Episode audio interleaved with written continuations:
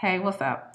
I had an off day recently, and this happens every time I take off, but I had an off day recently and I feel guilty. And I know a lot of you guys can relate to this. So I want to talk about kind of this concept of the nine to five mindset today because as long as I've been a full time entrepreneur, still to this day, I still feel weird you know, when I don't work like a full eight hour day or, you know, seven hours, or just really feel like I was extra productive.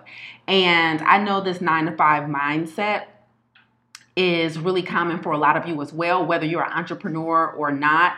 Just people like even um, people who take off for vacation. Like you might go on vacation for X amount of days. You might go, um, you know, for a week long vacation, time off, two weeks off. And I know for a lot of people, like after a while, especially Americans, specifically Americans, we feel this need to get back to work, right? And so whether it's a just one off day or multiple days in a row, we typically feel this need to get back to work. Like, okay, it's too much rest, it's too much recuperation, it's too much off time. And I want to talk about how a nine to five mindset, eliminating a nine to five mindset, can impact your health. And essentially, when I talk, what I want to talk about is indoctrination, kind of this concept of um, we believe in a construct or ideology or school of thought that has been the norm for so long that we're not even fully aware that we live in a system, right? Where we're indoctrinated into a school of thought that if we haven't really thought about it, we have no idea that we're just following status quo. So I just want to talk about this concept of indoctrination and how it wreaks havoc on us, how it wreaks havoc on our health, how it wreaks havoc on our income, how it wreaks havoc on our ability to live life. You know, one of the first times that I realized that life wasn't all about working. One of the first times that I realized that life wasn't all about paying bills, going to work to pay liabilities was when I moved to a whole different country, a whole different continent. It's when I moved to Italy. When I moved to Rome, I remember being really like irritated that the trains wouldn't run on time. Like I'm like the schedule says the train is supposed to come at this time. I'm standing on the tracks, you know, trying to get to wherever I'm going in Rome. And the trains were always late in Italy. And it just annoyed me because I was so like I was indoctrinated into the system in America where like time, schedule, we got stuff to do, we got places to be, we don't slow down, we go fast, we keep going. And it wasn't until after settling into Rome, you know, a couple weeks into living there, that I started to see something different culturally, which is like we don't have to live to work. Right, um, that life should be more about living and experiences and creating memories and spending time with people we enjoy than it is about working to pay liabilities, to pay debt. And a lot of us know this conceptual, conceptually. I'm not introducing anything new to you guys, but even though you may know that there's more to life than work, knowing that but actually being able to freely live that concept are two different things and this is something that I still struggle with. Like I know, like I've, I've lived in um, Italy, I've lived in China, and I know that what we do here in America, which is, you know, promote grind, promote, you know, just working to pay bills, promote hustle, promote no sleep, you know, just really like even, you know, this concept of don't stay on vacation too long, you got to get back to work. Like even though I know that that's not the way to do things, because I'm embedded in the culture and it's all around me, it's super hard to cut it off. And I imagine this is the same thing that you guys are experiencing, where it's like, I know there's more to life than this, but I don't know how to do anything but this. And so I want to talk about how that relates to our health and our income today, because I think the nine to five mindset is killing a lot of us. So let me kind of explain what I mean. You know, we're really indoctrinated into these systems that we we ask questions based on our own indoctrination. You know, and the so I recently took a day off, and so there's two things that bother me. One is I recently took a day off, and you know, throughout the entire day, I'm freaking thinking about work. I'm thinking about what I'm going to do tomorrow when I get back to work. I'm making a to do list in my head as opposed to just being able to be free and away from work. It's like it was a cloud hanging over me. Like, ah, maybe I should open my laptop, but I had to literally force myself. I had to manually force myself not to open my laptop, not to do any work on this off day. And then the other side of that coin is because of what I do for a living, which is um, I'm constantly creating content. I'm a you know a plant-based health coach. I help I certify people in plant-based nutrition, but then I also help people adopt a whole food plant-based lifestyle to eradicate chronic health challenges. And so I create content for a living. I create curriculums. I create you know talks. I, I, I do a lot of speaking, and so because of what I do, the fact that what I do for a living, I a hundred percent use my brain. Like I don't do manual labor at all. Like if I didn't force myself to work out on a regular basis, I would be overweight because I sit at a computer all day. All day. And so what I do for a living uses my mind and many of you who are watching the work that you do also uses your mind. Where, where like you have to, especially if you're a CEO or entrepreneur, all we do all day is solve problems right? All we do all day is create content. And so because you're constantly making decisions, you're constantly creating content, it it that exhausts you sometimes quicker than physical labor can, right? And so but what I still struggle with personally is even when I don't take days off, I've developed this habit like my work day, my personal work day, depending on how much content I'm creating can really only last like 3 to 5 hours because my my mind is done by that time. Like I can't put in eight hours of creating content. I've tried to do it before. I've done it in the past in the beginning of getting my business off the ground, and it tears me up. But I'm so indoctrinated. I was so indoctrinated for so long in this concept of like this nine to five, eight hour workday because I wasn't born an entrepreneur. I'm, uh, my family isn't up. I don't come from a family of entrepreneurs. So I, I've always worked in the nine to five corporate space, right?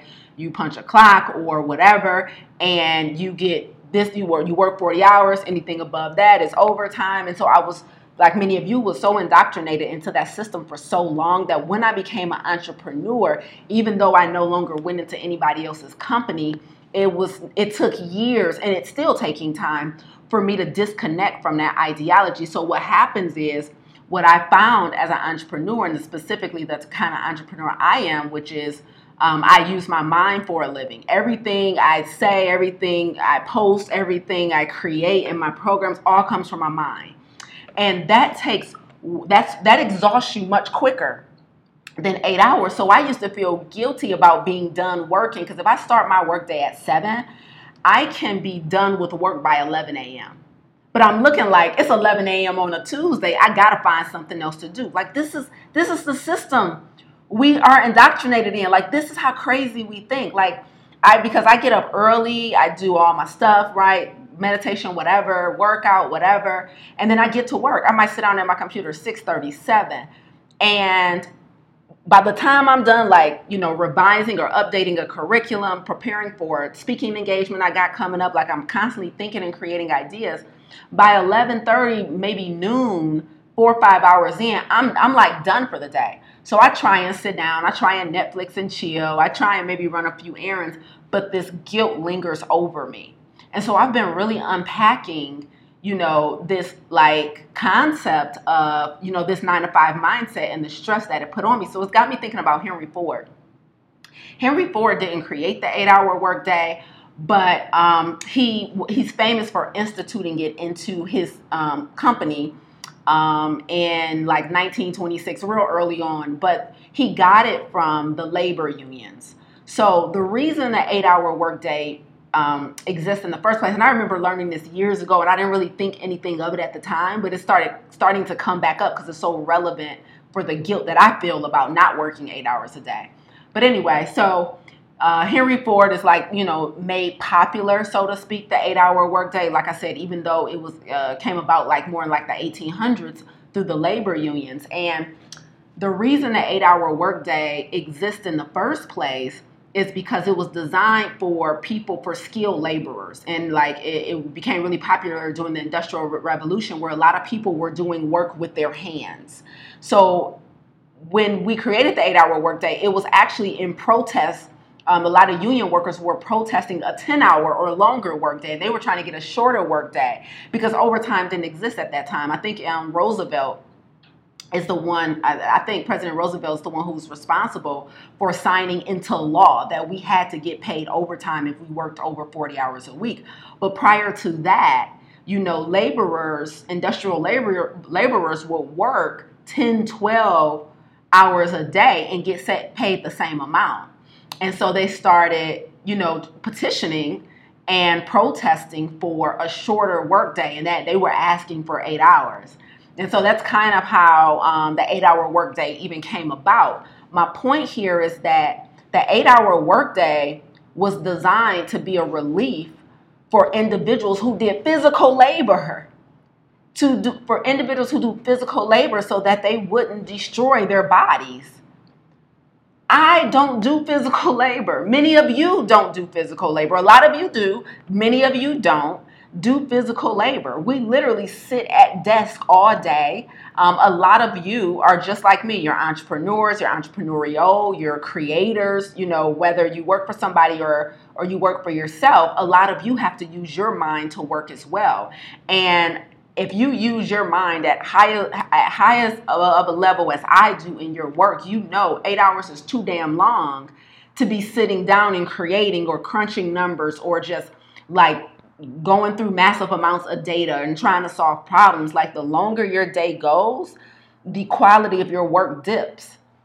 And so that's why I've had to force myself to, after like four or five hours, call it a day.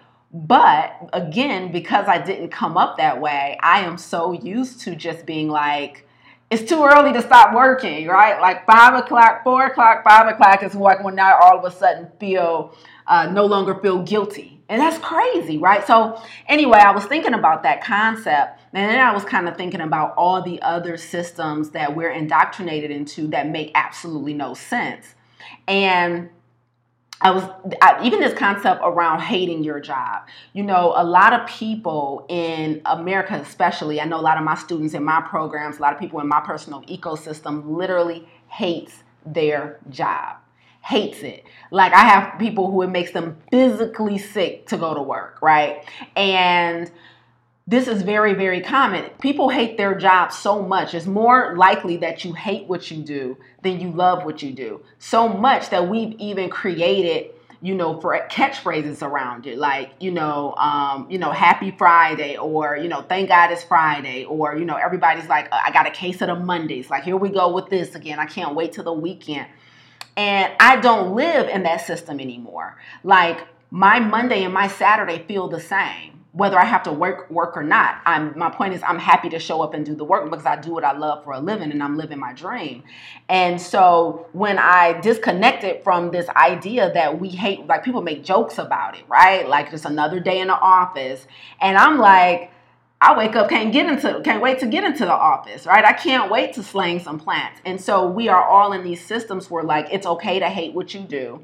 Um, it's okay to work massive amount of hours, even though it may not serve your business model.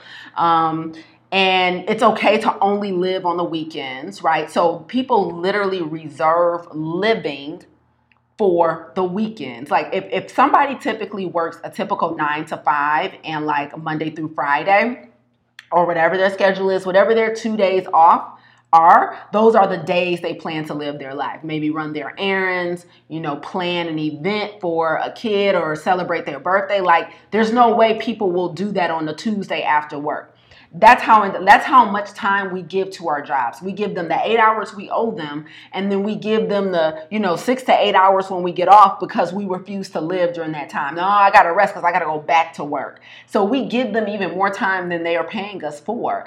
And so i remember when i lived in italy it was not uncommon on like a random random wednesday evening to be walking down the street or in a plaza with all of these restaurants, tables outside, everybody sitting down, having a dinner is really common in Italy for people to eat late, having late dinners, having drinks, having cocktails. I'm like, is this just like a perpetual vacation spot?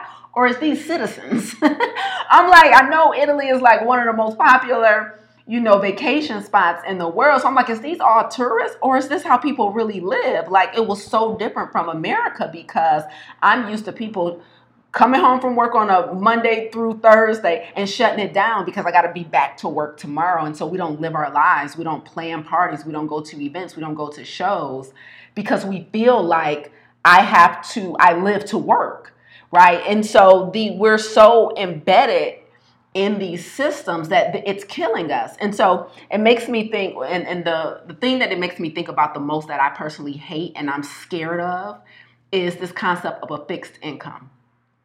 When it comes to a fixed income, I had a friend, um, I had, I had, a, I have a co- colleague who's a doctor, and he and I were like recently out to dinner, and he was telling me that you know he wanted to retire in a couple of years and he um, has his own practice as a doctor. And so he's like, but what I'm worried about is that I still have debt in my business and I still have personal debt. He's like, but when I retire, I'm going to be on a fixed income. And so he was like having fears and worries about not being able to afford his lifestyle once he retires because he's like, I'm to be on a fixed income. In my mind, I'm like, and I keep hearing this over and over again. I hear this from students. We've all heard people say, we all know people who say, I'm on a fixed income, I can't afford that. I'm going to be on a fixed income, I won't be able to afford that, right? And so, this concept of even a fixed income is a system that we're indoctrinated into. Like, why and how, how do you work for 60 plus years of your life and then literally plan to not be able to afford the life you want to live? why should our income ever be fixed? Like a fixed income means a fixed life. Like a fixed income means you don't have the flexibility that you desire in life. Now you can choose to to live fixed, meaning like you might just be a frugal person and you can live comfortably and happily off of 30k a year. You might be a person who desires more luxury luxury and you want to live off a million dollar a year lifestyle. The point is you should have the right to choose. The point is, your life should not have to fit into a certain dollar amount every month. You should be able to choose the life you want to live. And whatever dollar amount that comes with after 60 something years of working, you should be able to live that. And so, even this concept of a fixed income, and so I was telling my mom, my mom is in her 60s. I think, yeah, I think she's in her 60s. And um, my mom is, you know, same thing, preparing for retirement in a couple years. She works for the federal government. She wants to retire in, you know, a couple years. And I was telling her, like, my mission, like, there's no way in the hell I'm going to live on a fixed income in my life when it's time for me to move into a different season in my life where I'm not doing the work that I do right now. I like one of my missions in life is for my income never to be fixed, right? This concept that as we get older, as we stop working, regular jobs and, and as we like retire from our careers, some of us really believe and plan on having financial limitations. That's crazy to me. And but the only reason, and so I was telling my mom, and finish my thought. I was telling my mom, I'm like, so we were, you know, talking about her finances, talking about what she owes, blah blah blah. And the same thing. She's like, I want to pay this debt down, pay this off, so that you know when I retire, I, you know, I'm going to be on a fixed income, and so I don't want to have any. I want to have as few financial um, liabilities as possible. And I was telling her, you're not going to be on a fixed income. Like I need you to erode that thought, and I need a lot of you guys to do the same. Stop thinking that like that's the way life goes. Like that's the way life is. Like you work nine to five for 40 hours a week for 50 years out of your life. You only live life on Saturdays and Sundays. And then when you stop working for them, you only can live off of a you know percentage of what you were used to making and you have to squeeze everything, all of your dreams and desires into this fixed amount every month. This even concept of a fixed income is insane to me. And not having a, a fixed income we see as being reserved for um, the privilege right? Like I ain't got it like that, right? It's reserved for the privilege. But it's completely not true. But these things, these indoctrinations, these ideologies that we believe are just the way our life is meant to be, we're either taught that, we're either told that, or we're shown that. Like we maybe watched our parents do that. Like they only, they didn't get pleasure or joy out of their work. They worked to pay the bills. They came home tired. They sacrificed for us. They didn't get to live their dreams. Maybe they retired. Maybe they went on one vacation, but they can't travel the world, right? Or maybe they just work themselves to death. They work and they never really got to enjoy the fruits of their labor, labor in their later years. And so we watch our parents do that and we think that's okay, like that's the way thing it, things are. Or we're taught that. I had another friend who was telling me he recently um, was talking to his parents and he told his parents, um, this this can't be all to life, like just working and paying bills. And he said his parents was like, it is, like this is it. Nope, you cracked the code. And I was telling him, like, that is not true. Like, there's way more to life than working and paying your bills. So we're either taught these things, um, told these things, or shown these things, demonstrated through other people in our lives, and we believe that it's okay. Like this nine to five mindset of like, you gotta work eight hours, even when you become an entrepreneur, this nine to five mindset of when I stop working full time, I'm gonna have a fixed income and I gotta find a way to create a life that'll fit into this fixed income, this box.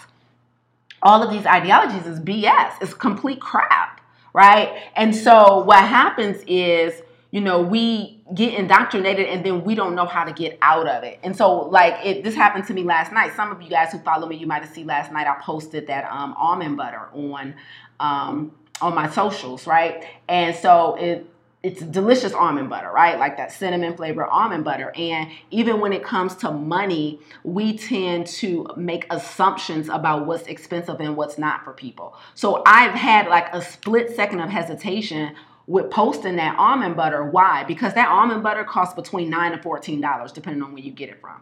Now, who the heck? The average person will say that's expensive.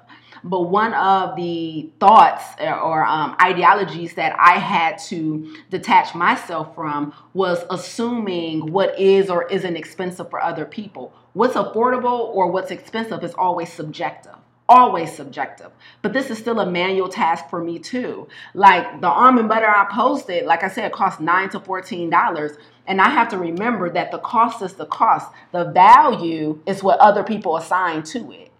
And when you decide not to share something with someone, or when you decide to tell somebody that it's expensive, or you can work with her, but she's expensive, what you're doing is making assumptions for them about what's valuable.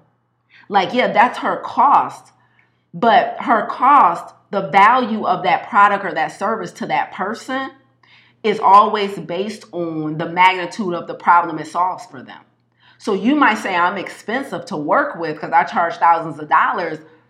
But if I'm reversing your type 2 diabetes, if I'm putting your cancer in remission, if I'm getting you off blood pressure medication, if I'm giving you mental clarity so you can pivot in your life, you not willing to come off a couple thousand for that?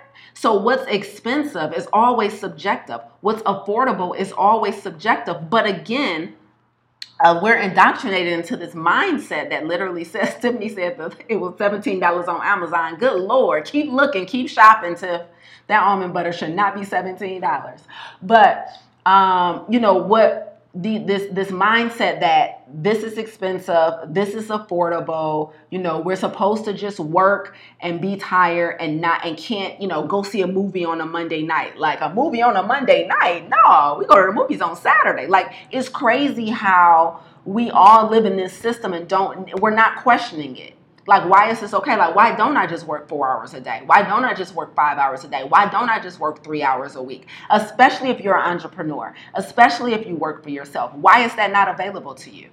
More than likely, just because you're a part of a system that you feel like that makes you feel guilty if you don't do what the system taught you to do, even though the system wasn't designed for you.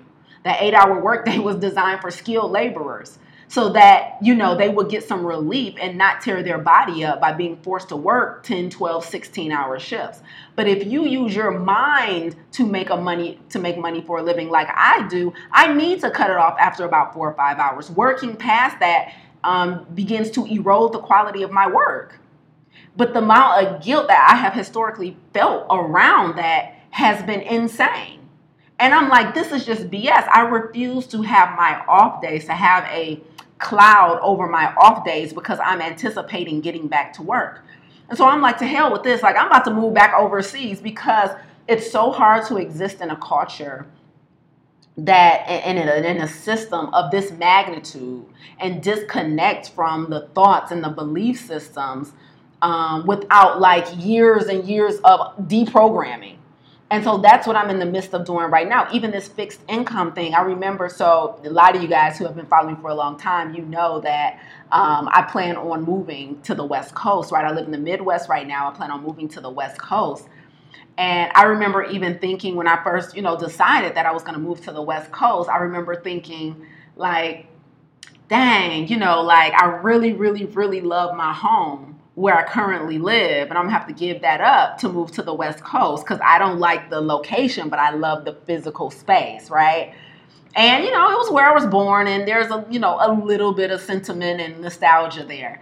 And so I was then it, it occurred to me. It took a moment, like maybe weeks for it to occur to me, like, or you could do both. Like you don't have to choose. Like you could be bi-coastal. Like you can own multiple homes. You can have own multiple properties and I'm like, oh, okay, boom, that's the new goal, right? The new goal is a bi-coastal lifestyle where I own two properties and I live where I want at the time of the year that I want. But I remember at one time thinking I had to choose. So just this, just this lack mindset that I can't have all of it.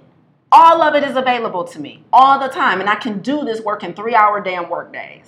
You know what I'm saying? And so just like recognizing that we can't make assumptions about what's valuable to somebody else. We can't tell somebody else something else is expensive just because you know it was expensive to us. It was expensive to us because we didn't see the value attached to the cost. It was nothing to them because they saw the value attached to the price tag. And so I have to encourage, you know, my coaches in my plant-based certification not to put that on their clients. I had to learn that, not to put that on my people.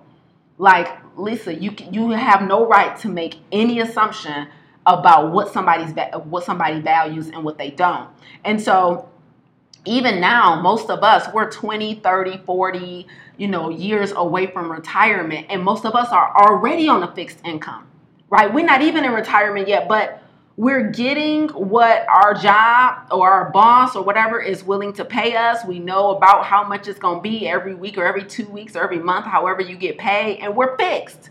We're like, everything I want to do in life has to fit into this amount that I'm going to get in two weeks. You're living on a fixed income right now, right? And so we're, even with the advancements in education and technology, we're still not creating opportunities to get out of this fixed system.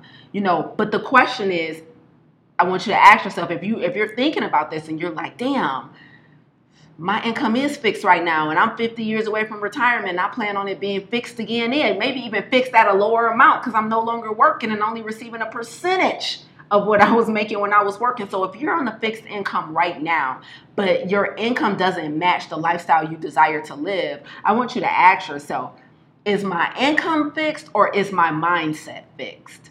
Come on now. Come on now. Somebody write it down. Is my income fixed or is my mindset fixed? Right? Because I was fixed into thinking I had to choose one place to live when I can choose 10. Okay. I was fixed into thinking, even when I began working for myself, that I had to work at least eight hours. Matter of fact, if I'm being completely honest, I used to think now that I'm an entrepreneur, I need to work more than eight hours. Stupid. I used to literally think entrepreneurship mean putting in 10, 12 hours. Like, no, that's what you do as an entrepreneur. What? Says who? If I can get the job done in three, we out here Netflix and chill on the riverfront, looking at the water at one o'clock in the afternoon. Like, there's no reason for this nonsense, right? But I was so indoctrinated into a system that was telling me this had to look this way until until I moved to a culture that showed me like y'all doing it all wrong over, uh, you know, over there. And I'm like, yo, and so is your income fixed or is your mindset fixed, right? Like many of these cultural ideologies have been created.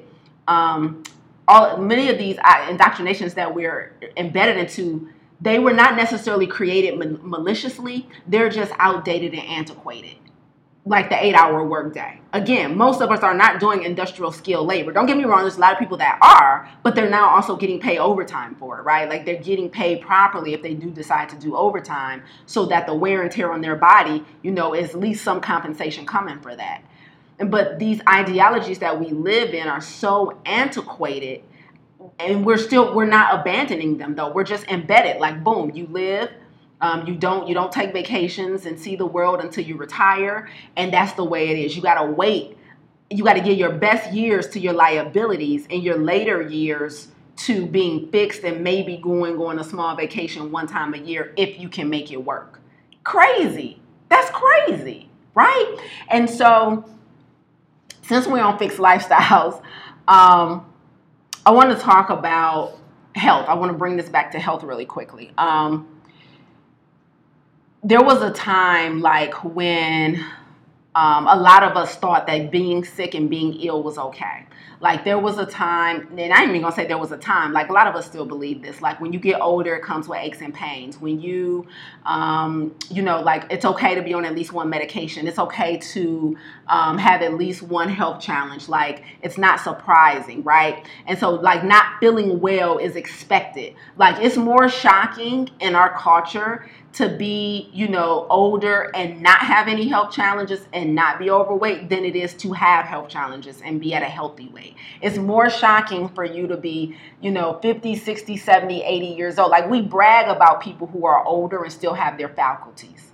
She was still sharp. Like, okay, why wouldn't she be, right? And so we think because people degrade so bad because of our our uh, quality of our low quality of our lifestyles in this country, we are so proud to not do that when the opposite should be the norm right? And so if we're especially if we're part of a certain minority group you know being diseased or being medicated is totally normal. Like having blood pressure in the black community is like nothing to bat an eye at. Having fibroids as, as a black woman is yeah, me too, right? Like it's it's a whole different type of Me Too movement, right? Like being overweight or obese in the black community is like, I ain't gonna look twice at that, right? But if you were to go to, I used to live in China. Like if you go to China, if I go to, I used to live in the south of China in Foshan, like it is abnormal to see somebody morbidly obese. I don't even know if I ever saw it. Do they have people overweight? Absolutely. Morbidly obese, never saw it. Right. So you you're doing a double take. It's, it's kind of how they did a double take when they saw me walking down the street and wanted to come up and touch my natural hair. Like, say what now? Right. I'm not. You're not normal here. Like, I we're not used to seeing you. It's like when that little kid that uh, at the school that I was teaching at licked my hand and told me I didn't taste like chocolate. Like, you you different. Right. But here, ill health, being medicated and diseased is so normal. We're we're indoctrinated into a system that tells us there's nothing wrong with this. Like we get colds, we cough, we are constantly medicated, we're constantly hospitalized for stuff, having heart attacks left and right, you know, having strokes left and right, losing our mental faculties left and right, and ain't nobody pushing a five alarm bell. Like everybody's like sad to hear that, sorry to hear that, you know, gone too soon, you know, he or she will be missed right? Like it's not like panic. Nobody's like, stop the press. Too many of us are dying prematurely. Too many of us are becoming disabled, you know, unnecessarily through lifestyle choices. So, but what happened, and the reason this happens is because medical schools, this is where the indoctrination comes from. Let's do another history lesson like we did for the nine to five, eight hour workday. When it comes to uh, um, modern medicine, and medical schools in this country, the reason they exist the way they do today is because historically pharmaceutical companies have been responsible for dictating um, medical school curriculum. So, one of the most prominent pharmaceutical companies that was responsible is Bayer. And so, and as opposed to teaching doctors um, and preparing doctors to reverse and alleviate disease, they taught doctors how to manage disease, and that is still our system today. And so we are all, just like the nine to five mindset, most of us have been indoctrinated into a system where we are totally okay and it's perfectly acceptable to manage disease. Like, what, what does manage disease mean? That literally means you go to the doctor, you get diagnosed with something or pre something, pre diabetic, pre hypertensive, whatever, like you're getting close to this thing. And the conversation is more than likely going to be about medications. The conversation is, you know, more than likely going to be about taking something that does absolutely nothing to alleviate the problem, but helps you live with the disease and live with the dysfunction. And none of us, or, or, or very few of us, are like questioning that you know like and so many students come you know into my programs and, and take farm to table who have been on medications y'all for years going to the same doctor. I remember um, when i heard a, a, talk from dr Llaila Afrika one time and um, the guy he was being interviewed by had type 2 diabetes. And the, the the the the guy was like you know well, i've had type 2 diabetes for 20 years and me and my doctor, you know, I've been with my doctor for 20 years. And Llaila Afrika was like, if you've had the same doctor for 20 years and have type 2 diabetes, you need a new doctor. Because that is a reversible disease. Now, probably at his point, 20 years later, might have got to a point of no return. But that is a reversible condition. And no way in the hell should your physician help you manage something that's reversible. What? Why would we manage something that we can get rid of? I think I posted a question recently on social media media that said like why would you still be suffering from a problem that that has a real solution? Like it's not this is not a rare condition that we haven't been able to find a cure for. Like why do you still got hypertension? Why are you still overweight? 15, 20 years later, why are you still trying to get off these same 25 pounds when there's a solution? Like there's a real solution. Like like millions of people have done it. Like it's it's possible, it's doable, but we're in this system. Like I said, we have either been told this, taught this, or shown this. So when we go somewhere, we go to an event and we look around and everybody's overweight, right? It normalizes it for us. Right? We, we're normalizing a body mass index of over 30, which is obesity. That's normal. And so we're in this system, we're, we're normalizing, we're bragging about only being on one blood pressure medication. We bragging about only being on one statin. That's a high cholesterol drug. We bragging, fam. Like, why? Why? Why are we treating? First of all, why are we managing a reversible condition? Okay, this indoctrination is crazy. But then also, why are we proud of the fact that we still have to use a man-made drug to do what our body does naturally? Your body is a damn chemistry lab. It has it has the ability if you give it the raw materials, it has the ability to get your blood pressure down. It has the ability to alleviate. It has the ability to fight pathogens. Your body has the ability to fight COVID. Your body has the ability to fight bacteria and all the things you come in contact with, uh, all the toxins you come in contact with in the environment. Like you got an immune system. You have a filtration system in your, your body. Hello, kidneys. Hello, liver. Like we have all of this, but we still trying to go to a man-made um, peel, powder, potion, or procedure. Maybe I should get a colonic. Why do you need that man-made filtration system when you have a man-made filtration system? Crazy. Like your body can do all of this you can put your body in balance. Your job is to give it the raw materials it needs to do it, right? But we're indoctrinated into a system that says it's okay to seek outside of the body and the mind something man made that Mother Nature and God created years ago to your benefit.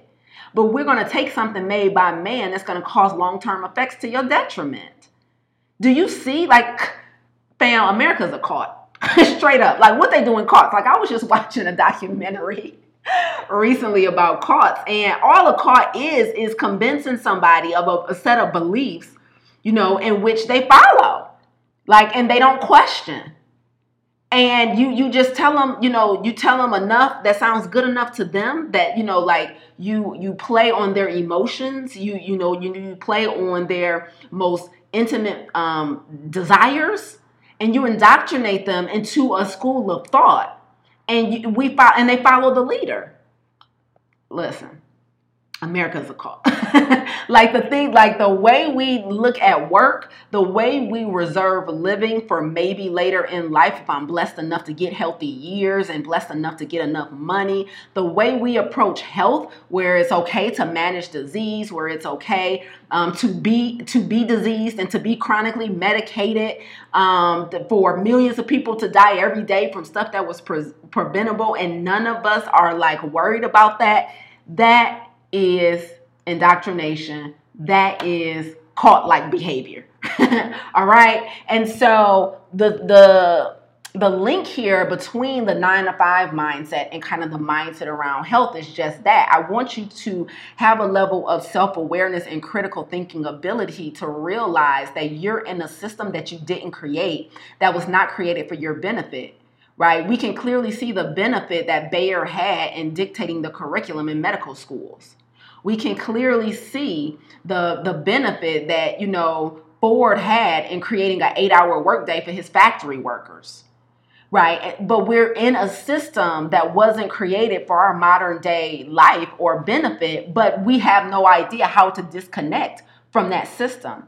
Right. And so there was a time, y'all, when we let's talk about the advancements real quick and i'm gonna wrap up. But there was a time where we had to where we had to rely on white coats with years of you know schooling to tell us what to do for our health. There was a time where that was our only option. There was a time where we had to take a job um, that didn't bring us joy that didn't give us self-actualization um, that didn't give us autonomy but we had to take that job to pay the bills. There was a time where we you know, we had to do what we had to do. Why? Because the barrier to entry to anything else was too big. Okay. So there was a time where you had to take what was being given to you and make it stretch to make a living for yourself. There was a time where you had to take what the doctor told you as law and make it work for you because there like who else was going to tell you, you know, what the anatomy and, and about the physiology of your body?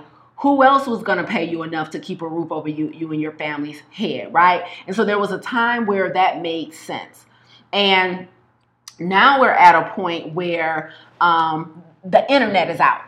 Okay. And I don't know if any of y'all know, but the internet is out. Okay. So before the, the, the advances in technology, specifically the internet, right, then we had to take what was given to us, and especially if you're a minority especially if you're a minority. We know the wealth gap is insane, right? We can put a couple football fields in the wealth gap, okay? And so there was a time when we had to settle for these things. But let me tell you what's happened now. Let me tell you why no one should ever be currently on a fixed income or be talking about, be planning to be on a fixed income in retirement. You want to know why? Because the barrier to entry into making more money is barely a barrier anymore. Like I'm not telling anybody to quit their job. You can love what you do working for somebody. There's absolutely nothing nothing wrong with that. Everybody ain't meant to be an entrepreneur, trust me. Right? I'm not telling anybody to quit their job. What I'm saying is if the, the, the amount that your current work is paying you, it doesn't match the lifestyle that you desire to live for you and your family, there's no reason why you can't increase your earning potential and, and increase your income. The, let me tell you what's happened now. Before, if you wanted to be a clothing designer, if you wanted to, I don't know, sell t shirts and income for a living, right?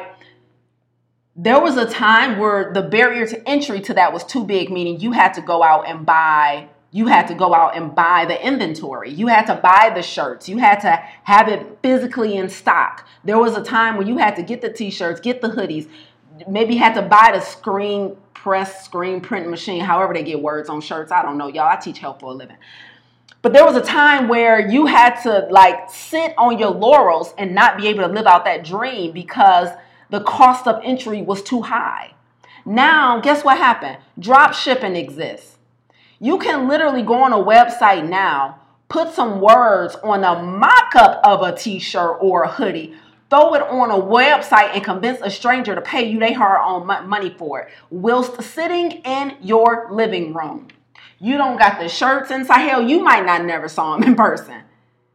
You, there was a time where the barrier to entry to abundance was limited for the majority of us. That doesn't exist. If you have a book in you, there was a time when maybe you couldn't even fathom, you know, writing that book because editing costs too much, publishing costs too much. Now what? editing you get freelance. You editing and you can now self-publish. Like that is no longer a barrier to entry.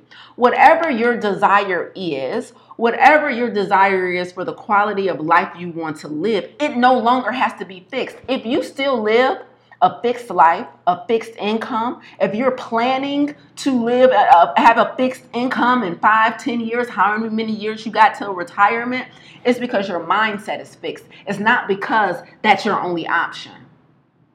I promise you it's not. I promise you it's not. Let me tell you, you maybe you don't even want to, maybe you don't even have the energy to lift a finger to put the sweet phrase on the t-shirt or the hoodie to sell maybe you don't even have the energy to write the book so, and then you know self-publish. You can make money passively now. There was a time where in order to invest in real estate you had to have thousands of dollars to, to invest in property. There was a time where investing in fine art was reserved for the elite the upper echelon of our society. Honey honey, you can invest in real estate right now today with like $500, right? Shout out to Fundrise. Like, what? It's insane how you, you, your lifestyle no longer has to be fixed. Fine art. Let me tell you something. I was just recently, within the last couple of months, looking into investing in fine art my young black self from Detroit looking like, how can I invest in these Picassos here? You feel me? And I'm on the phone with the guy, right? And he's telling me like, okay, these are the art pieces we got coming on coming up, you know, and you know, we got so many investors so far. You know, this is the minimum amount you got to put in and you know, you can be an investor in fine art and then here's how you get your money back, here's how it work you know, they're the most popular artists. You know, you want to get on those like quickly. If we get a Basquiat in, if we get a Picasso in, if we get a Warhol in, like this is how you. I can invest in fine. I can afford. I'm in my 30s. I can afford right now to invest in fine art. That's how the advancements intake, like these crowdfunding to invest in real estate, crowdfunding to invest in fine art. That's how the advancements and technology and the advancements in education have made it so that if you live fixed in any way, fixed income, fixed lifestyle, think you got to stay in the same house for the rest of your life, that's a you problem, not a us problem. That's a you problem. That's not that's not a society problem. That's a you problem. You have a fixed mindset. I mean, let's take it to health. Let me tell you something. There was a time when again, you had to rely on a white coat will typically have some white skin under it, um, to tell you what, what was or wasn't wrong with your body, to tell you what to take for it. Now, what has happened with the advancement in education and an advancement in our culture? Me, me, me. I now teach people to do that. Yeah, I, I went and, and, and did pre med for a couple years, and I decided because this is how advanced shit is I decided after a couple of years of pre med, I could do this on my own. I can literally master anatomy, physiology, neurolo- neuro- neurology. I can master, um, you know, how chronic disease works, how to correct it. On, I can self study. Look at the advancements in education, y'all. Now, what's becoming more popular than going to university? What's becoming more popular, you know, than applying to a four-year college, sitting in classrooms for four years where the majority of the credits ain't going toward anything you ever planned on looking at again in life anyway, coming out with thousands upon thousands of debt. That whole system that we're indoctrinated into, what college you want to go to, what school you want to go to, is becoming antiquated. Look at what's happening with education right now. Damn it, I created my own school the Black Health Academy. I decided about going on five years now. I created the Black Health Academy in 2017. I have a damn school. People ask me, Lisa, what do you do for a living? I'm a teacher. Where do you teach? The Black Health Academy. They don't know that I'm the damn creator. I'm the visionary. I'm the principal. I'm the co-principal, the, or vice principal, whatever it's called. I'm the school board. I dictate and create the curriculum.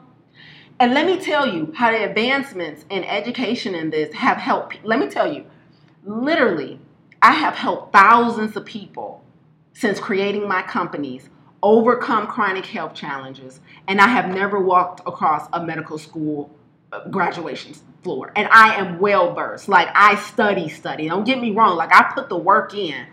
But my company has helped thousands of people that look like me understand their bodies better, understand medicine better, understand food better, so that they can go and heal themselves without and, and most of these people may be underinsured most of these people might be uh, not insured or just even worse most of these people are victims of the original system and they finally came to me because that wasn't working for them. Let me give you a real-time example. At my company the black health academy i have a um, we have a class called get planted and I teach it every first Saturday of the month. It's called Get Planted, an introduction to a whole food plant based lifestyle. I've been teaching Get Planted since 2018, since July of 2018. We've only missed one Saturday in all of that, all of those years, and that's because um, I was out of town and had a speaking gig and uh, at a conference. But anyway, this class is free. At my company, at the Black Health Academy, this first Saturday Get Planted class doesn't cost anything but time and attention. But from a financial standpoint, I don't charge anything. I never have. I've never intended to. Okay? So let me tell you what happens at Get Planted every first Saturday of the month. People come. I select a topic, and you know I have I have pre-selected a topic. I teach a master class around that topic. So we're in March right now. March this month, the month of March, our first Saturday class was all about hypertension and high cholesterol. I did a deep dive into what those conditions are, what causes those conditions, what's the long term effects of using medications to treat those conditions, and how to use a whole food plant based diet and other lifestyle modifications to reverse those conditions. Free. Free. Let me tell you what somebody said on that call. We had Iris, she's been coming to First Saturdays for a long time. Iris have never has never paid me a dime. I, the Black Health Academy, our membership platform is complimentary, and First Saturday is complimented. I only charge for two things, and that is to work with me directly in my two coaching programs. But you can come get this help at no charge if you cannot afford it. So let me tell you what happened. In our first Saturday class, um, this month, in the month of March, just a couple of weeks ago, at the end of class, I'm wrapping up. I'm telling people where they can find a replay, blah, blah, blah. People like sharing, like, this was so helpful. Thank you so much. You know, you know, you know, selling me a dream, telling me they about to stop eating salt. I hope they did it. You know, they be selling me a dream, y'all. Um, but they telling me like, you know what? I'm done with meat. Oh my God, I didn't know. You know, that was what, what it was doing to my arteries. Oh my God, right? And so they they gassing me. They gassing me. And so Iris was like, Lisa, before we go, um, I just want to give a testimony. I was like, okay, Iris. Now Iris is an older black woman. Okay, she uh, I think she lives in Michigan. She lives a couple hours away from Detroit, I think, though. Okay um, older black woman in the in the society that we live in, the doctrinated thought processes that we live in right now. Somebody might see Iris, assume she's maybe on a couple of medications, and you know it's just like the norm, right? Okay, so Iris was like, "Before you go, Lise, I just want to share something." Iris blew my mind. She said, "I've been coming to these first Saturday classes for a long time." She was like, and when Lisa started talking about when she come in here and start talking about giving up meat, eggs, and dairy, she was like, I'm be honest with you. the first couple times I was like, nah, right? And of course, you know, I said nah. You know, Iris, she was talking a little more proper, okay? Don't put that on Iris, put that put that slang on me. And so, but she said the first couple times I was coming to class, I was like, woo, wow, like all animal products, huh? She was like, and then Lisa started talking about giving up salt, oil, and sugar, and I really lost it, right? She's like, I promise you, I wasn't here for none of it. I wasn't here for it, right? She was like, but I finally started doing it. I finally started listening to what she was saying. I started taking these things out of my diet. She was like, I am a testimony to this day right now. As I sit, I, I am, I have been uh, removed from four medications. I almost slid out of my seat, y'all I, because the first Saturday class is free. Okay. And so what that means is I'm not keeping track of these individuals. When they come to my lectures and my talks, I have no idea whether or not they use the information. I just keep showing up because of my obedience to God. But because it's not, you know, a formulated coaching program like Farm to Table is and like the other 23 is, I don't have a student database of these students. I'm not keeping track of their food. I don't know whether they do the stuff or not. And sometimes I ask them to share, but sometimes people like to keep their journey to themselves. So even people that get results sometimes don't share. They just keep coming back. But Iris was like, I'm now no longer on four medications because of what I've been learning here at the Black Health Academy coming to first Saturdays. She, and she had the nerve to say, and I'm still trying to get myself ready for farm to table. Wait, what? You doing all that work on your own. You're not in my programs with me and my staff and my team, and you've been able to get off of four medications. That is the evolution of our society and technology. Education now it can it can be free or you can pay way less than what you would pay to go to a four or five year university. But moreover, you know, the quality of your health care and your health education can be enhanced and improved because of individuals like myself and other obedient individuals who are showing up to the calling. Like I you have the ability to create some if you have mastery around a subject matter, you have the ability to create an offering or create a platform, enroll people into that platform, and serve them at the highest level possible. We no longer have to go to traditional schools. We no longer have to work traditional jobs. We no longer have to have a fixed income. And we no longer have to have fixed health. There was a time where Iris would have had to settle and be on those four medications until maybe they took her life earlier than they were supposed to because she didn't have access to or nobody was willing to offer her nutrition education or offer her an alternative like we have done at the Black Health Academy. So this idea of anything needing to be fixed is insane to me.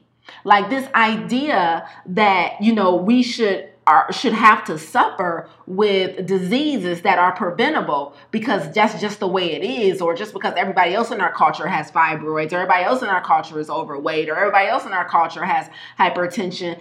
If you think that that is just your fate or that's just part of the process of aging or just not having enough money to live the life that you want to live is just it's just what it is your mindset is fixed. Nothing else. Your mindset is fixed nothing else. Because the opportunity to do something different uh, uh, live something different and show something different to your children is out here. Is out here. And i want you guys to know and understand that it doesn't have to be the way you you think it is. And it doesn't have to and you don't have to wait. You don't have to wait until later to live differently. And so if you if you're currently indoctrinated into a 9 to 5 mindset where you maybe you think work has to be hard, work has to be long, work has to be Monday through Friday, life has to be on Saturday and Sunday, you have to take the income that's handed to you and can't create any other money any other way because the cost of entry is too high. Um, that's a you problem. That's a you problem. And a lot of people that created these structures created didn't create them for our benefit or if they weren't intently ma- malicious, they've just been outdated and antiquated. Um, so that's all I got today for y'all. Sharice on Facebook says, um, never nine to five, so blessed. Let's go, Sharice. Um, bless you and keep teaching and leading. Thank you. Thank you so much. I need to check out the Black Health Academy. Listen, go to www.theblackhealthacademy.com. Like, eh, like so the masterclass that I'm doing in April um, is about chronic stress. Come on now, this is right on right right on um right on brand ain't it? Because like so many, many of us are living these fixed lifestyles and it stresses us out. Because we feel like we don't have the capacity we don't have the abundance we don't have the opportunity or whatever to live differently. And that causes stress. And now it's a vicious cycle because stress shortens your life. And so if you want to understand um, the physiological and biological impact of chronic stress and how to overcome it then you definitely want to join me in First Saturdays, uh, especially for the month of April 2022. And uh, just go to www.theblackhealthacademy.com to register. Like it's, it costs. I'm not asking for nothing. This is my public service, right? I'm from a business standpoint. I'm responsible enough to charge what my programs are uh, are valued at so that I can do things like this for free. Most of us, even as entrepreneurs, we are indoctrinated into this mindset that you got to make things quote unquote affordable for people when affordable is a different number for every damn person on the planet. what? So how how do you feel like you like have to shortchange yourself as a business owner or a person that's offering value to the world and charge quote unquote what's affordable? I want to be affordable when what's affordable to her, him, and them are all three different numbers.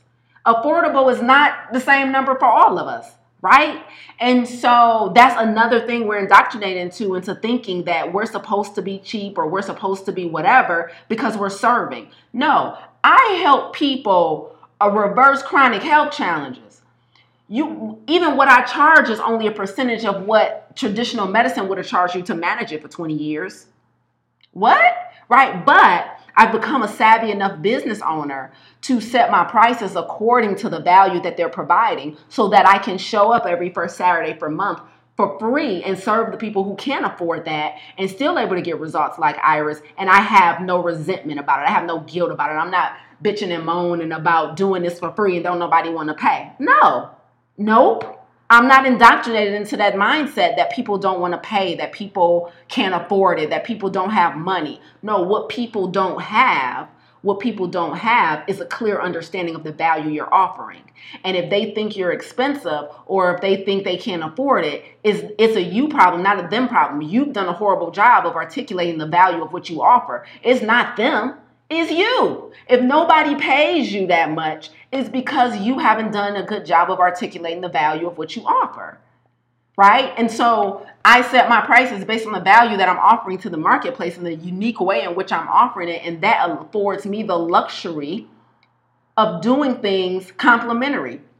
For the entire year 2022, guys, I said at the top of this year, I sent out an email to my email list like, for the entire for the for for the entire year of 2022, my speaking fees have been reduced to what you choose to pay me. Come on now, now, now, wait a minute. Now, let me be honest for a minute. Can I be honest for a minute? I couldn't have done this in the beginning of my entrepreneurial journey, right? I could not have offered this. Now I'm so blessed and honored to be at a place in my business where I can offer to do for free what I normally charge thousands of dollars for. Okay. So I, I got so pissed off about black people dying and minorities dying from the pandemic and all of this. I said, my word and my teachings are not spreading fast enough for me. So what I'm gonna do is I'm gonna make it cost little to nothing. So all of 2022, this deal is still going on right now because we still in 2022. If you want to book me to speak for your organization, corporate, your family, the minimum, you gotta have a minimum of five people. If you want to book me to speak, I will do it complimentary. Only thing you pay is either $50 to hold the date on my calendar if it's an online event, $100 to hold the date on my calendar if it's an in person event. And after I speak, you have the option to sow a gift. And the gift goes toward a scholarship for somebody to take my farm to table program. That is a blessing that I am able to offer that because I have properly priced the things that I do charge for, right? So I can now gift my time. I can now gift my expertise to those who need this word. It, it, it's just you know you know what I'm saying. So this this concept of value and cost and just thinking that people don't want to pay for nothing or people can't afford nothing. That's a you problem. That's the energy. That's the energy that you putting out. You don't want to pay for nothing. You broke, and so you you projecting that on the rest of us. That ain't me. Like I pay good money to my coach, good money to my coach. Like what I pay to my coach can be somebody's annual salary. And so I don't have a problem asking and charging the prices that I charge for the things I do charge for because number one, I understand the value of the problem I'm solving, right? And number two, I don't have a lack mindset or I'm not indoctrinated into a system that says because I serve, I should do it for free. That's just a system that you've been embedded into, and it don't make no sense for nobody. It don't make no sense to nobody because when people pay, they pay attention. Let me tell you, this Saturday and uh, what's today, like Wednesday, in three days on Saturday, we're going to graduate our winter 2022 semester of Farm to Table. Every single student in this semester is excelling. Ain't nobody dropping the ball. Like everybody is getting results, everybody is doing the work. Now, if this was still a $500 program like it used to be years ago, it would be a whole different conversation. And all of y'all know who are entrepreneurs or business owners where you have, you know, had to fight people tooth and nail to do what they paid to do. Like how you paid to be here and you still ain't doing the work. We ain't got that problem this semester in farm to table, honey. They they getting it. They like I paid too much not to eat these damn plants. you feel me?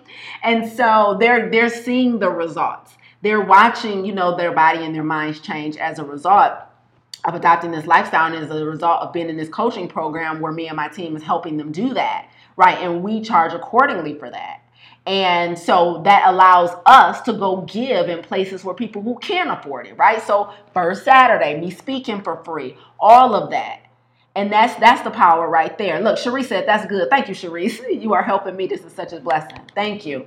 Cherie says, uh, what you do in secret in his name, he will reward you openly. Don't I know it? Don't I know it? Don't I know it? Come on now. Come on now. I, when I say blessings on blessings, y'all, I've been working on my spirituality for like the past year or so, just like really working on my relationship with God and getting closer. And um, it's deep. Ooh, I had some stuff happen to me yesterday. I would call my best friend right after it happened. I told her I had to look out my windshield in my car and look up at the sky because I thought I was about to physically see God. Like the blessings when you are obedient to what you're supposed to do, the blessings the the look, me and her got this inside joke. She was like, "You got your helmet." and what that means is that blessings are falling out the sky on us. They raining on us. Because when you are obedient to what you're called to do, when you show up to do the work, and like Cherie said, what you do in secret, just helping other people without looking for the fame, the fortune, and the acknowledgement. Y'all know this already. I'm preaching to the choir, but that like blessings on blessings, right? You always get a 10x return. You always get a 10x return. Always always. But first, it starts with disconnecting from the belief systems um, and this massive system that we've been indoctrinated into. Because I promise you, America's a cult. I'm, I, don't, I don't know how else to say it. Like the fact that I be stressed out on my off day because I feel like I should be working, the, that level of brainwashing is insane and it's brilliant. right? The fact that me working a three hour workday makes me feel like makes me feel like I'm not doing enough. That's a level of brainwashing and caught like indoctrination that's unexplainable. They should they should feature that on 2020. Like how in the hell, right? So now I'm considering moving to a whole nother country, into a whole nother culture, because I need to physically be in an environment where people don't think like that all the time so that I can disconnect from that thought process. Please, please, please, please. Come on now. Um, Cherie said, You are talking. I'm trying to. I'm doing my best. Uh, Chef Dunny says, Send this out to y'all friends. Come on now. Come on now. Send this out to y'all friends. You know, tell somebody, get somebody enrolled and help them to understand that the thoughts they think, you know, the, the beliefs they have were not theirs to begin with. They weren't yours. They were given to you, they were passed down to you, right? They were demonstrated to you, but they are not yours. And so, really, anything anything that's causing you emotional distress in your life, you know, anything that's causing you overwhelming your life, I want you to ask yourself why you doing it? Like what makes you believe you have to? Why are you here? Right? And what who do I need to become? Write that down. Who do I need to become in order to do something different? Not what do I need to do? The first question you ask is who do I need to become in order to do something different?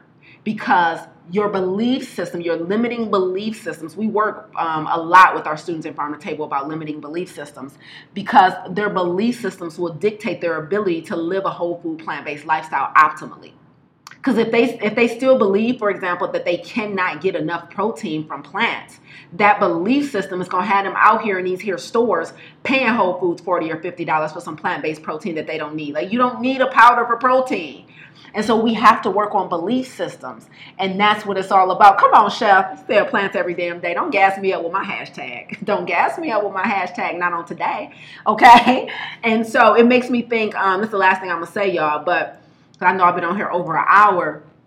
But it makes me even think about the questions people ask me when they're trying to, you know, adopt a plant-based lifestyle and when they're trying to go vegan. Even their questions are formed from an indoctrinated mindset. So they'll say like, what do you eat for breakfast on a plant based diet? Because we don't re- re- recognize that this concept of breakfast is a made up construct. Like the the person who said that toast, bacon, eggs, pancakes, waffles, or cereal meant breakfast, like they just created a construct. Breakfast food is made up. So they're like, what do you eat, you know, for breakfast on a plant based diet? I'm like, food. Like, probably for me, whatever was left over from the day before. Oh, I made a pot of chili, chili for breakfast, right? Like, oh, you know, I made a vegetable stir, vegetable stir fry for breakfast. I made tacos, ta- quinoa meat tacos for breakfast. But what we're so used to, like, breakfast food is a thing. Or they'll ask me, here's a real common one that I get in my talks. You know, um, another one from an indoctrinated mindset. They'll say, what what multivitamin do you recommend? None of them. Like, why you gotta take a multivitamin? Why you gotta take something man-made? Like, what are you deficient in? What are you? What deficiency are you treating? Oh, I don't know. I just you know thought it was healthy to take multivitamin. You don't need a multivitamin. The only time you need to supplement is if lab work, blood work has shown that you're uh, critically deficient in something. Then you temporarily take a supplement, preferably not man made, but if it has to be, you temporarily take a supplement to get your levels up. And then you maintain those levels by changing your diet and consuming um, a more robust and diverse form of the plant kingdom. But people ask me, what multivitamin do you take? What protein powder do you use? I don't take a protein powder. I don't take a multivitamin. But we we're, we're subscribed to this system that man made up. The only reason vitamins exist is because you can't put a patent on a plant. If you can patent kale, if you could patent arugula, if you could patent beets, we wouldn't even need man-made vitamins. Man just had to create a way man just had to create a way to monetize something that grew out the ground. Because can't nobody go outside and be like, I own the right to beets. I own the right, you know, to the squash. I own the right to an avocado. So we got to extract the vitamins and minerals that come naturally in those plants and put them in a peel powder, you know, or a liquid and put it in a bottle so that we can monetize it. That's why vitamins and supplements exist. Not because anybody was trying to save your life. It was a system of monetization. I don't know. I'm just saying, Americans are caught. That's all, that's all I'm saying. That's all I'm saying. So listen, um, the relationship recoverer says, I can attest to this, Lise. It's the real deal. Come get this knowledge. Thank you so much. I appreciate it. Um, yes, Sharice, the plant kingdom is powerful. Powerful. Most people, even when they come to a plant-based diet, um, even when they come to a plant-based diet, they literally still don't eat diverse enough and still suffer deficiencies because – um, they literally say, you know, I'm not getting everything I need and I got to go back to meat. I'm like, no, your your point of view is too limited. You only eat spinach and kale and you think you're to get everything you need? Baby, you got to throw some dandelion greens in there. You got to throw some Swiss chard and some rainbow chard in there, honey. You got to get out your comfort zone. You got to stop just eating the white button mushrooms, honey. You got to explore some shiitake and some enoki mushrooms, honey. Like, or, so we we we're like, I'm gonna eat what only what I want to eat and take a man-made supplement. That don't even make sense. Come on now. Sonny said, "What's your cash out so I can put some in the collection plate?" Stop it no collection required. No collection required, Sonny. All look, what you could do for me is like, share this video, send it to somebody who needs to hear it, take something from it or ideology from it, and pass it on to somebody. Just serve. Like payment for me is service. Like go tap somebody's shoulder and pay, you know, and like pass it down, right? Um, that's what's important. I don't know if I got the ability yet on Instagram they might have a little button where you can buy a coin, but I don't know if I got that. I don't know if I got that leverage yet. Um, but Cherise said, let's so please. Okay, well, my Cash App is just at Lisa Angel Smith. Uh, make sure it's me. That's a real common name. It's going to be uh, like a white background with my natural hair out. Uh, so Cash App is just at Lisa Angel Smith. But listen, I'm not asking, like, take the information and give it to somebody who can really heal their bodies, but most importantly, heal their minds because we got to stop thinking that we supposed to be fixed. Like when I tell you my biggest fear in life behind getting like a disease or getting you know hurt or get like my health being damaged, my biggest fear in life is a fixed income when I retire. That's my biggest fear. Like I can't believe how many people tell me like when I'm um, enrolling people into my programs, farm the table and stuff. You know, I've had so many black women say to me like I can't afford this because I'm on a fixed income, and I'm and I just it makes me twitch because I hate that our lives are fixed when they don't have to be. Nothing about your life should be fixed. It's okay to live a thirty, forty thousand dollar lifestyle, but it should be by choice. Shit, that's what uh, Warren Buffett does. Warren Buffett is a billionaire, still living his same old house in Oklahoma. one little raggedy car. Like Warren Buffett, like, no, I'm keeping these, these bags. But if he wanted to live a different lifestyle at any moment, he could. And that's all that that should not be reserved for the old white man. Nobody's life should be fixed. Nobody's health should be fixed. You do not have to succumb to a life of disease and medication. That is not normal. Or should I say that it's not natural? Being sick and being ill is very normal, but it's not natural. And we have to lean more toward what's natural and less of what's normal. Right? It's very normal to be overweight in our society, but it is not it is not natural for your body to carry like tens and 20 dozens of pounds in visceral fat around your organs. We have not we have not evolved as a species where that is um, physically necessary. It's not natural. I don't care what anybody. I don't care that I don't the the the, the body right movement, whatever it's called. Like I'm not saying stop loving yourself. I'm telling you that being fat, being overweight is not natural. And I know because I used to be fat. I lost 65 pounds. It's not natural. I've watched, and you guys ever see that documentary called Obesity Postmortem, where they do an autopsy on somebody who literally died of obesity and show you the like the fatty liver, the fat around the heart that caused his heart to stop. What's normal is not natural in our society, and we have to disconnect from this belief system that it is because it's a bunch of rubbish. It's a bunch of rubbish, period. Yeah, Cherie says those meds make you broke. $600 a month for my PT. Wow, that's a lot of money. $600 a month is a lot of money, right? And so that's why the cost of my programs cost what they cost. I'm gonna charge you a couple bucks, couple thousand, couple bands. I am, in order for me to help heal you, so you ain't gotta pay $600 a month for the next 10 years.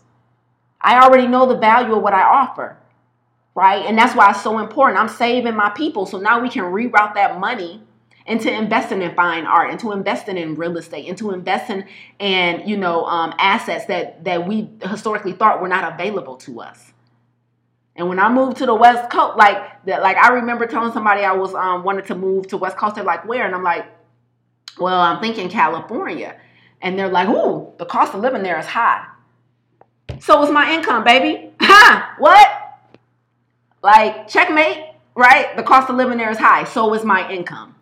Like, I don't have a lack mindset. Like, I don't not explore or do something in my life because I think I'm it's not available to me. Like, everything is available to me. Everything is available to me. Happiness, joy, peace, love, and the bag. And optimal health. It's all available to me, right? Like, don't you dare try and, you know, ish on my dreams because where I want to move is probably one of the most expensive states in the country. Has the highest tax brackets or tax liability, whatever it's called.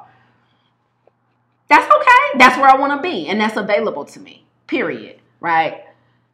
You, Cherie said, you know what, Cherie? Somebody else told me that. Cherie's on Facebook said West Coast will pay you for real, for real. Somebody else told me that. Like, like the, the health that you teach on Lisa, you can make money out on the West Coast. But I'm like, I don't I don't know how that would work because my business is 100% virtual. Can I serve them? Like, I guess you know, physically being there, I probably will make connections and get opportunities that maybe I wouldn't have got without being physical, physically being there. But I'm just like, I don't have an in-person brick and mortar business. Um, but who knows what's going to happen when I get to the West Coast? But you know, don't tell me about the cost of living in another city. Like one of the cities I went to San Francisco last year, and on the other side of the Golden Gate Bridge, y'all, is a city called Sausalito on the Lower Sausalito. And so we were over there having breakfast one morning at Sausalito and we just looking out at the water, looking at the houses, looking at the community, and we just really liked it. And I'm like, man, you know, you know, like Sausalito is a million dollar, probably multi-million dollar community. And um, you know, we were just like looking. I have this app that I use because I really am leaving the Midwest, and I have this app that I use that tells me the cost of living somewhere. So you put in how much you currently make, and you put in where you want to move to and it tells you the gap between those numbers. Like will you need if you want to maintain the lifestyle you live now it'll tell you you need to make you know this much more per year or annually to maintain the life you have you know in the city you're currently in. And so i use that app i'm like okay how do i need to plan? Because not moving is not an option. Like i don't operate my life on that would be nice like I don't op- op- operate my life on it will be nice to one day be able to. No, we got dates in the books. Like I'm trying to be out the Midwest by 2023 mid year.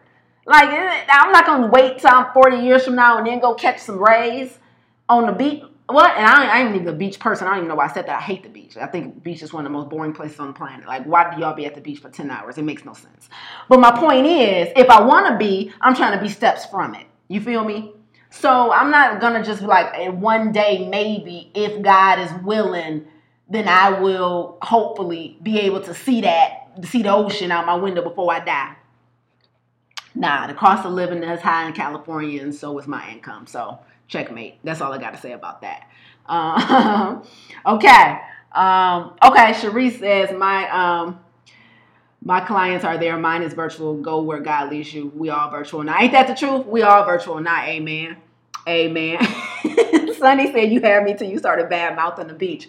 Sonny, but you know what? I'm be if I'm being completely honest, it's a me problem because I have a sun allergy, and on a beach, there's no way to get away from the sun. So I literally start breaking out, heat rash, hives. It don't matter how much sunscreen I wear. I now buy um, sun protective clothing from this company called the Coolibar. Um, I wear sun protective clothing. I wear sunscreen, and I still like would get like the worst sunburn I've ever had was on a beach in um, Myrtle Beach, and it was so bad, like peeling everything. And this is with sunscreen and everything. I have this thing where I'm just like allergic to the sun. I've looked it up. I forget the name of the condition, but it's like I really have it. And um, so that's part of the reason I don't like the beach. So my ideal vacation is always a cityscape. It's always a metropolis where I can like bike ride through the city. I can like go to museums, but like a beach is not a, it's never appealing to me. Never. Unless it's at night. But like I the sun gives me anxiety. but again, that's a me problem because of my condition. Um okay, I think that's it, y'all. Was this helpful? I hope it was helpful.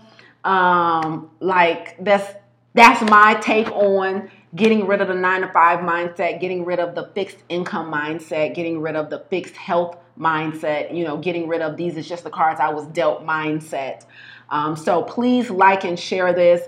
If you do need help with your personal health and really believe that adopting a whole food plant based diet what will help you um, to alleviate any chronic health challenge and live a life of radical obedience, please go apply to Farm to Table. The application is open right now. The next cohort starts on Tuesday, April 26th. Um, just go to lisaangelsmith.com forward slash work with me and apply for Farm to Table. And if you are a health professional, um, whether that be like a nurse, doctor, health coach, you know, yogi, um, and or mental health specialist, anything in the health space, and you want to master plant-based nutrition so that you can start teaching nutrition to your clients, integrated and into your current offerings, then you need to also go to lisaangelsmith.com forward slash work with me and apply for the other 23. The other 23 is a year long plant based and coaching certification. I have some phenomenal coaches in there who um, I'm helping them to master plant based nutrition across multiple disciplines. So, when I said earlier that I'm living my dream, I truly am because my dream, number one, is to extend the life expectancy of people of color, and number two, to flood the plant-based um, education space with um, minorities because when i was getting certified in plant-based nutrition i was learning all the science honey um, you know even when i was pre-med like i did not see a lot of people that look like me right um, and so i want to make sure our people who are suffering the hardest from lifestyle diseases have representation in this plant-based space so that they know that this is a um, an option for them, like that this is a real option for them. And when we don't see ourselves in spaces, it hinders our ability to effectively execute in that space. And so, if you are a health professional, number one, and you are not, if you're helping anybody with any aspect of health, whether it be physical health, mental health, emotional health, or spiritual health, and you are not addressing what they put in their bodies and their minds, you are doing them a disservice if you are not addressing what your clients are eating and you are in the health space, you're doing them a disservice. I don't care if you're a personal trainer, I don't care if you're an energy worker, I don't care if you're a yogi. All the practices that you teach to your clients and your students are going to be hindered. The effectiveness of them is going to be hindered if you're not addressing what your clients are eating. It's, it's just no way around it. But then also, you know, um, if you're a health, if you work in the health space and you are not not only not addressing nutrition, but if you are addressing nutrition, if you have no knowledge around plant based nutrition, you're essentially ignoring the evolution that's happening right in front of you.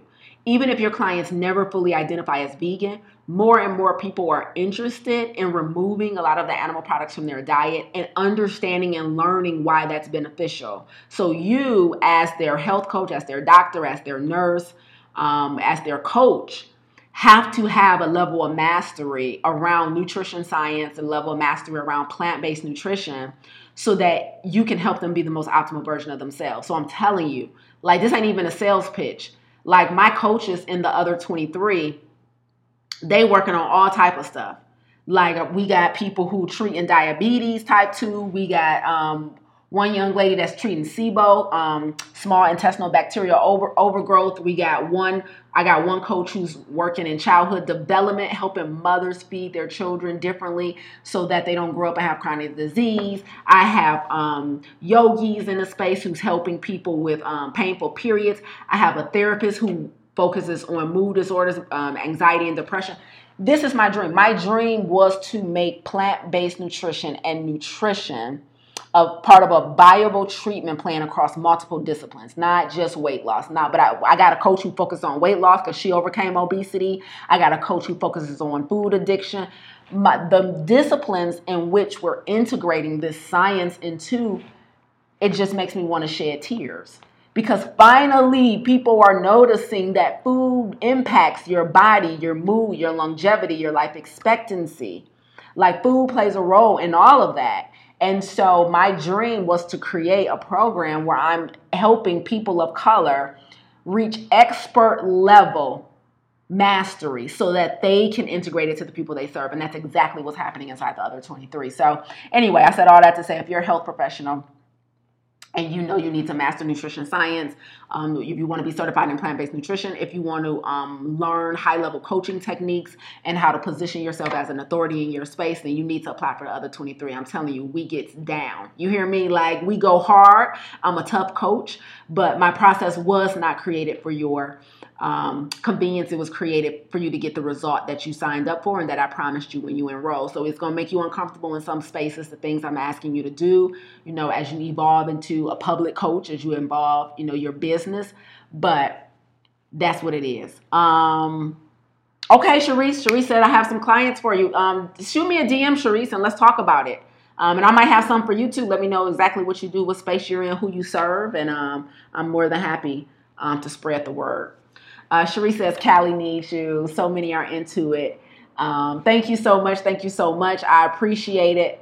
Oh, Cherie said, I declare it's done. It's a wrap. I'm probably be out of here this year. Listen, y'all don't don't mess around and put a blessing on top of my prayer. Okay? Don't put no blessing on top of my prayer, boy. Yo, I'd be like, my next live will be like live from Venice Beach, trying to sit under this umbrella and stay out of the sun. Shout out to Sharice. You know what I'm saying? Like, don't put no blessing on my prayer because I'm gonna do the work. They say faith without works is dead, honey. The work been done. Okay. Thank you, Sunny. Sunny says she just followed me. I appreciate it. I appreciate it so much. Okay, let me get out of here. I've been on here over an hour, y'all. Let me go eat. And I'm off for the day too. I'm done working. I promise you, I'm done working. I'm gonna check my um our private group messages for my students and make sure they don't need nothing but I'm done. I'm calling it a day. And I promise you, I refuse to have any guilt about it on today. All right. So thank y'all for sharing. Thank y'all for watching. Thank y'all so much for tuning in. I appreciate it. Um, and I will talk to you guys next time. Ciao.